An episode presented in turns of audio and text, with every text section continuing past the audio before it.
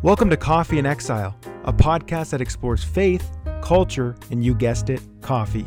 My name is Aaron Visser, and I'm thankful that you're joining me on today's adventure. So, why don't you pour yourself a cup of coffee, get comfy as we dive deep in today's subject? Well, hey there, and welcome back to another episode of Coffee in Exile. My name is Aaron, and it's my pleasure to be able to accompany you for the next couple of minutes. We've been working through a series on lament, uh, and we're going to continue that series today. So, if you have not listened to the preceding episodes on lament, please pause this episode right now and go back and listen to those to make more sense of what we will be diving deep in today. But before I get to lament, I want to talk about a coffee that I posted about on our Facebook page. Now, I'm just going to pause and put a shameless plug in. If you're not following our Facebook page or hasn't, haven't liked it or whatever it is, uh, please go ahead and do that. Uh, it's a great way for you to see when new episodes have dropped, but also you can engage with content that's shared there. You can ask questions and maybe even propose future subjects of uh, episodes that might be dropped uh, later on, or maybe you want to be on this podcast and you'd like to be interviewed about a subject that you're passionate about, I would uh, that has to do with either faith, culture, or coffee. I'd love to have you on here, but let's start a connection for first, or connect with me on my personal socials as well by just searching Aaron Visser. But I posted about this coffee a couple of weeks ago after I officiated a wedding in Lake Louise. I was driving back and stopped at my fa- one of my favorite coffee shops in Canmore, Alberta, and it's called Eclipse Coffee Roasters. If you ever find yourself in Canmore, uh, Alberta, please please stop there. There's two locations and you will not regret it. But I stopped there and I picked up a bean that I've never tried before. And I might uh, just uh, pronounce this bean wrong, whatever, but it's called a Ruhinga uh, Burundi bean. So, right, and it's another African bean. If you listen to previous episodes, you know that I love beans from the continent of Africa. Uh, South American, yeah, they're okay, but they have nothing, in my opinion. Now, this is my opinion. They have nothing on African beans. They the something about the beans that are growing in the continent of Africa. It doesn't matter which country in Africa. I love them all. They're delicious. They're fruity. They're floral. They pop with uh, a bunch of different flavors and spices, and it's just a gorgeous cup of coffee. Well, anyways, for now, I think I can go on record and it is record because this is public, that this is probably one of my favorite coffee beans I have ever consumed. Now, uh, what's funny enough is I, as I said in one of our previous episodes, I don't normally look at the the tasting notes on here. I like to kind of pull them out myself. And I wrote down the notes that I pulled out, and and the words I used were were fruity, uh, uh, like a spicy fruit. And then I, I went to the bag after because I always like to see uh, where, uh, and I and I also said a little bit of a bitter but smooth dry. Um, so kind of like a cup of red wine in a sense, where it's bitter, it's dry, but it's also smooth across your tongue. Uh, and that's what this cup is like. But it hits you with a blast of this like uh, tart uh, fruity, uh, uh, uh, right on the tip of your tongue as you take a sip. But it also has this nice spice and a little bit of dry bitterness. So I looked at the tasting notes and they've put down red apple, spice, and Coke. Uh, co- sorry, not Coke, uh, chocolate. Um, and I thought that was pretty interesting that I was pretty close to those things. And I definitely, as reading those notes, I do pick up on a red apple type flavor. It has the spices, like I said, and the, you know, the uh, uh, cocoa uh, would be the bitter side, but man, it is one of the best cups of coffee that I've brewed. I brewed it on my uh, ceramic V60 pour over, and it was just gorgeous. Had a nice flat bed after the water went through. All of you coffee nerds know what I'm talking about. And it was a gorgeous cup. I will be buying this again. And uh, Canmore's not far, but they also ship online, which is a dangerous thing. But uh, they do ship coffee across Canada if you're wanting to try this bean. Uh, but, anyways, I know a lot of you listen to this for coffee and coffee tips, uh, but most of you are here for uh, the biblical insights, the cultural biblical insights. So let's jump in to lament. Last week, in our last pod, we discussed the first step in forming a lament prayer, which is turning to God. That's what we talked about. Turning to Him and not to other fleeting things that this world has to offer. And buried in this concept of turning to God, we talked about praying our questions and concerns amid our pain. And I stated last time that this is a sim- is similar to step 2, but they are also different. Encompassed in step 1 is where you voice your questions and in step two is where you express your complaint. As I say that, you're probably sensing a tension because there is a tension here. Complaint isn't, uh, uh, complaining, complaint, uh, you know, complainers isn't a very positive word. We complain, we literally complain about other people being complainers. And you may be thinking, this isn't right, Aaron. This is the wrong response to a situa- to situations that we find ourselves in. We are Christians, don't you know? Followers followers of Christ. We are to be content and thankful in all situations. But, uh, and, you know, I always laugh at the fact where you share with other Christian brothers or sisters your hardships you're going through. Someone, a, a loved one has just died, or you've just had a horrible, uh, you know, doctor's note. And the first thing they say to you is, Count it all for joy. You know, the Lord uh, works all things out for good. And it's like, man, I just want to punch you in the face and see if the Lord will work that all out for good. But, but for real, right? We're we're always lo- telling ourselves that I can't react any other way in hard situations because I'm a Christian than being content, thankful, and and always looking joyful. No, no, don't get me wrong; those are really, really important aspects. We are to be content in all things. We are to be thankful and rejoice. Don't hear me wrong, but complaining is, is is a vital part of our healing, a vital part in our uh, lamenting, and it's not always the case uh, that we're always upfront content and joyful because there's something it's a journey to get to those points it's not that something's hard and the first thing you need to do is rejoice and jump up and down and what that looks like and that's good if you can but a lot of times we go on a journey towards that contentment towards that joy as we work through the hurts and pains and uh, you know disappointments of this uh, life. So is this always the case? Are we always uh, you know is, is is complaining always wrong? Because we're taught and raised not to complain, but it is a biblical concept if it's done appropriately. We are told to respond to suffering and pain with thanksgiving or contentment. But I would argue biblical complaining is a critical step to healing and a crucial step in our contentment. If you read the Psalms of Lament, uh, it will not take you long to discover a lot of creative complaining filling the pages. There are expressions of sorrow, fear, frustrations, and even confusion. The Bible is filled with complaints, and these complaints uh, were set to music for entire communities, Jewish communities, to complain together as they sing the complaint song. And they weren't sinful. Now, before you, uh, you know, turn off this podcast and start telling everyone that I told you that it was okay to vent your self-centered rage at God when life has turned uh, has not turned out as you planned, I'm not suggesting that for a second.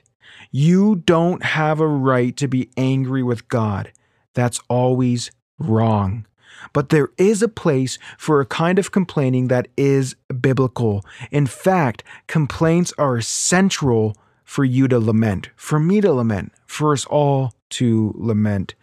Todd Billings explains uh, uh, that the writers of lament and complaints in the Psalms often seek to make their case against God frequently citing God's promises in order to complain that God seems to be forgetting his promises. They throw the promise of God back at him. This concept of godly complaint is foreign to many Christians. This is why I have put together this series on lamenting because discovering the art of lament is critical, especially for the times that we find ourselves in and the days that lie ahead. On average, people fall into two camps when it comes to suffering. Either they fall in the camp of anger or they fall in the camp of denial. Some people become so angry in life towards their situations and ultimately towards God that they live in a self made prison and they never experience healing. While others believe the lie, which says, because I'm a Christian, I need to be content and I can't show weakness. Rather than being genuinely content, it's denial in disguise. They're not really content, they're just saying they're content. They say things like, no, no, no, no, everything's okay. God will work it out in His timing, which are all factual statements, but they're not helpful when they're used to mask real, deep pain. Biblical, biblical lament offers an alternative. Through godly complaint, we can express our disappointment and move towards a resolution. We complain based on our belief in who God is and what He can do. Lament is how those who know what God is like and believe in Him address their pain. God is good, but life is hard. Stacey Gleddiesmith provides a helpful explanation. A lament is honestly and specifically names a situation and or circumstance that is painful, wrong, or unjust. In other words, a circumstance that does not align with God's character and therefore does not make sense with God's kingdom. End quote. Lament is a language of people who believe in God's sovereignty but live in a world with tragedy. So now that you ha- uh, now now that we've laid out a foundation of what biblical complaint is, let's look at one uh, one of the lament psalms and kind of put this on full display. So grab your Bibles, pour yourself some more coffee, and let's dive in. If we're going to understand how to lament and if we're going to discover the, the grace in it, we must learn how to complain the right way. To take this second step in learning to lament, we need to look at Psalm 10. And you can see this in all uh, basically all lament psalms, but we're going to zero in on Psalm 10 and a couple other areas. So this uh, psalm begins with two strong complaints. So let's read Psalm 10:1. Why, O Lord, do you stand far away? Why do you hide yourself in times of trouble? Psalms 10:1. First off, we see the psalmist bring his questions, and that's what we need to do also. The psalmist is deeply troubled that God seems like he's too far removed from what is happening. So you need to pick up on the usage of the Lord, uh, the, the word Lord here, or Yahweh is the Hebrew word. The psalmist is using the personal, covenant keeping name of God. And what she's doing is invoking that promise with the contrast that God feels distance. This was the name of God of action. He's calling on the God who delivered the Israelites from Egypt, who brought about the plagues, who, who brought them through on dry land over the Red Sea, who conquered Jericho, who, who conquered the giants, who established them in the promised land. This is the God of action. And he's using this covenant keeping name of God to call the God of action uh, and, and, and invoke all this action from the past and bring it to the present. But to the psalmist, right now, this God of action feels inactive. God seems to the psalmist to be standing far away, to use his words. Feel the language there. Feel that. Let that weigh on your soul. He feels far away. The God of action, the present, all powerful God, feels far away. God's people are in trouble, and it feels as if God is distant. The psalmist fears that God is no longer helping him. And I'm sure you felt like this at times, and we all have. God has felt, or maybe right now feels, distant to you. This feeling should not be dismissed as invalid or sinful. They are a part of the journey, an aspect of genuine faith. The psalmist is more pointed at God with his second question, accusing him of hiding himself in the times of trouble. And this should make us feel uncomfortable. We should never feel comfortable to speak to God this way, but there are times that it is necessary, but it shall never be done out of ease. The psalmist is basically telling God that he feels as if God is not acting godlike. If you're comfortable with this, then you are prob- then you probably don't understand what is being said here. The psalmist is deeply struggling and it's not just with his pain, he's struggling with God. Injustice is one thing, but God's lack of intervention is a deeper pain, one that creates complaint. The second step in lament is helpful because it speaks something familiar. We all quickly learn as we grew older that life is unfair. It's filled with unfairness. Good people suffer and die when it seems uh, uh, like uh, the wicked prosper. The rich get richer, the poor get poorer, the needy get taken advantage of and can never get ahead. Life is unfair. Have you ever been wronged by someone? Have you ever witnessed someone be unfairly treated? Maybe you've been unfairly treated. This is painful enough, but what makes it seem worse is when the perpetrator seems to get away with this evil, unjust act towards you or someone else. They get off scot free, it seems. Complaint gives voice to our hard questions. Life is filled with many different types of suffering.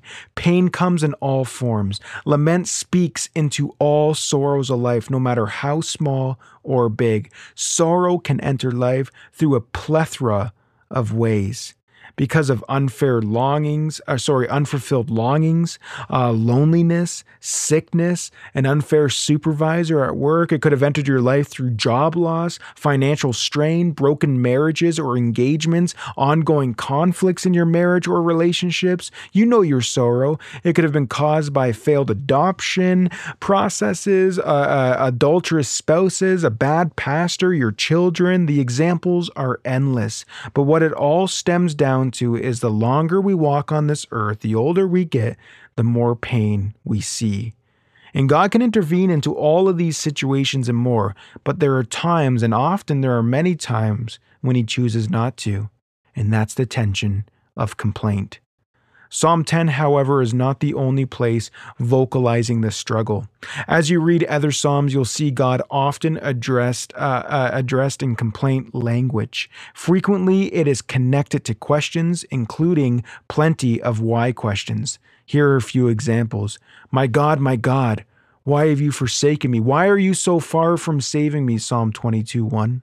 Awake! Why are you sleeping, O Lord? Why do you forget our affliction and oppression? Psalm 44, 23 to 24.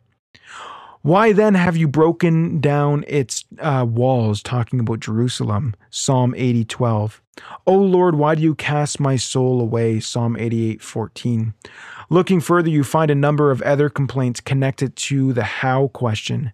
How long, O Lord, will you forget me forever? How long will you hide your face from me? How long shall my enemies be exalted over me? Psalm 13, 1. How long, O Lord, will you look on? Psalm 35, 17. How long, O God, is the foe to scoff? Is the enemy to revile your name forever? Psalm 74, 10. O Lord, how long shall the wicked uh, how long shall the wicked, how long shall the wicked exalt? Psalm 94 3. How long shall we, or sorry, how shall we sing the Lord's song in a foreign land? Psalm 137 4. When you start to see these questions in the Psalms, they jump off the page. These heartfelt questions have been in your Bible all along. They weren't just added overnight, but somehow they've been easy to miss. It's almost as if we don't understand the value of bringing our questions to God. Perhaps we think they're not allowed. Uh, Michael Jinkins, in his book, In the House of the Lord, reminds us that God can handle our struggles. The Psalms of Lament open us to the greatness of a God who not only can hear, but can also handle our pain, our self pity, our blame, and our fear, who can respond to our anger, our, dislu- our disillusionment in midst of oppression and persecution, under the boot of tyranny and our sense of God forsakenness in the face of life's most profound alienations and exiles. End quote.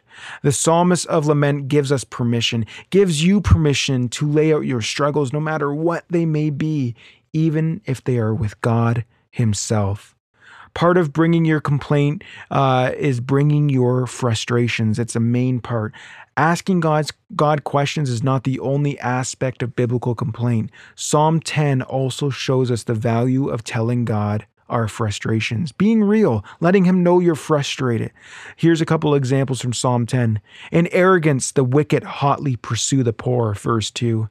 The wicked boast of the desire of his soul, verse 3. In the pride of his face, the wicked does not seek him, verse 4. And there are a couple more.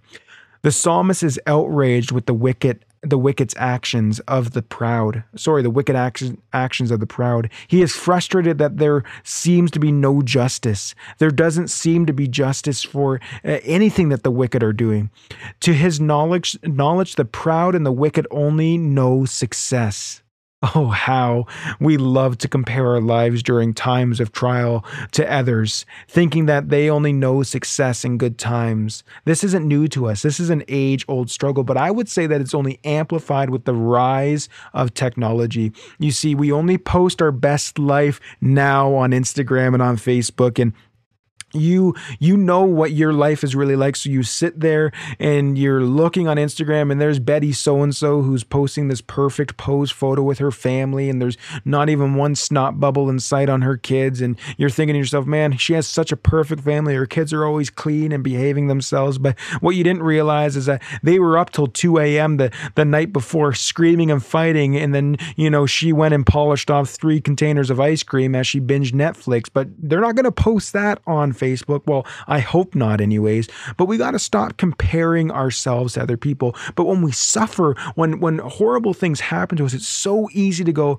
well, why is this happening to me and not to someone else? Why is their life so perfect? Of course, it's only going to happen to me. And and these are true, legitimate frustrations that you should not bottle down, but you should uh, you should give over to the Lord. Express those frustration frustrations to Him. But, anyways, I went on a little soapbox there. However, the psalmist turns his powerless position, and we're all at times in powerless positions, but the psalmist turns his powerless position into a platform to call out to God. His blunt complaint is an opportunity to redirect his heart. He is not allowing his painful expressions to rule him. So, my question for you is Do you allow your painful experiences to rule you?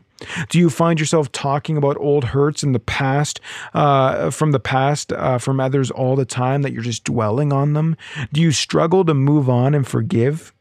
We can have victory in this area as well.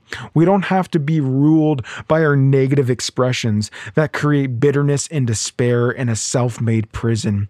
We see the psalmist expressing his frustrations, and it's pushing him closer to God, not further away. Did you hear that? It's not pushing him farther away from God, it's pushing him closer to God. You see, if you hold all this in, you will drift away from God and become bitter towards him. But if you op- if you right from the beginning, you're open and honest and lay out your frustrations, you will find healing and a closeness to Christ like you've never had before. Well, let's quickly look at the right way to complain, though, because we've talked about complaining and, and all the aspects of it, but there, there, we need to quickly address the right way to complain because this is not a sinful rehashing of your self centered problems to God. There is an end goal in sight, which is renewed faith in Christ Jesus. So, first, come humble. If you're going to offer a complaint to God, it must be done with a humble heart. I don't think there is ever a place to be angry with God. However, I believe it is permissible to ask pain filled questions as long as you're coming in humility. There is not a time to make, this is not a time to make proud, arrogant demands to God because you feel like God owes you something. No lament is rooted in the fact that God is good and life is hard and we know life was not intended to be this way. I kind of talked about that last time about how we are created uh, to be in perfect relationship with christ jesus in communion with god. Like just look at the garden before they fell. That's what we're created to be like and we know that's what we're created to be like. So when life is hard that's what causes complaint because we know that this is not how it was supposed to be. Second pray the bible this will give you a plethora of biblical language that will quickly come your own, become your own. Find the Psalms of Lament, read them, pray them, and then make them your own. If you're wondering, well, I don't really have a language to complain, I don't know what that means. Well, read the Bible, pray the Bible, and some of these words might feel empty at first, but soon they will become your own and they'll be filled with your passion, and your love, and your, and your true concern. And third, be honest. That's key. Be honest. don't mince words with God. He already knows. you don't have to pretend with Him. Just be honest. Lay it all out before Him. Stop pretending. Biblical, compl- biblical complaint doesn't work if you're not being honest with God about your pain, fears, and frustrations. Talk to Him as you would a loving Father. And lastly, don't just complain. Yeah, don't stay there. Don't sit there. Don't just complain. While you shouldn't skip the practice of complaint, you also shouldn't get stuck there either. And we love, oh, we love to get stuck there. Complaint was never meant to be an end in itself. Lament does not give you an excuse to wallow in your frustrations and in your questions. It's a means to another end, which is renewed confidence in Christ Jesus. Complaint is to move you closer to the Lord. It's a doorway to the next stage of lament, which we'll be talking about uh, uh, for the, uh, in the next pod. But remember, biblical compl- complaint is just like a surgeon's cut. It is meant to heal and not destroy. Yes, it causes an incision. Yes, it cuts, but it's a precise cut. It's a clean cut. It's not a hack job, right? So complaint is just like a surgeon's cut. It's clean and precise, and it is meant to heal and not to destroy. Well, I hope that blessed you. I hope that I hope this even challenged you and caused a little bit of attention and maybe for you to think, to reconsider, to stop putting these blanket statements over your life when real pain happens of it's all going to be okay. I'm fine. I'm fine. And you're masking true pain. Yes, you want to have the end goal of being content and rejoicing, but first you must walk through these steps complain. Be open and honest with your loving Father. He already knows your thoughts. He already knows how you feel. So might as well just speak it out. But remember who you're talking to. You're talking to the reverent, holy, holy, holy God. So keep that in mind as you express your complaints to your loving Father. A fun little activity you could do, one that I love to do, is read some of these lament psalms and then write your own about a real situation that you're going through. Use the language, "Oh Lord, how long will you uh, will you be absent in this area?" Use the biblical language and write one out uh, that that pertains to an actual struggle or events that you are facing right now in your life. Well, I'm glad you guys are able to join me. I hope you had a great cup of coffee or whatever else you drink during this episode. And I pray that you guys have all been blessed.